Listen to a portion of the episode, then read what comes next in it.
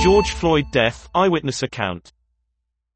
Panorama spoke to local people to piece together the moments leading up to George Floyd's death.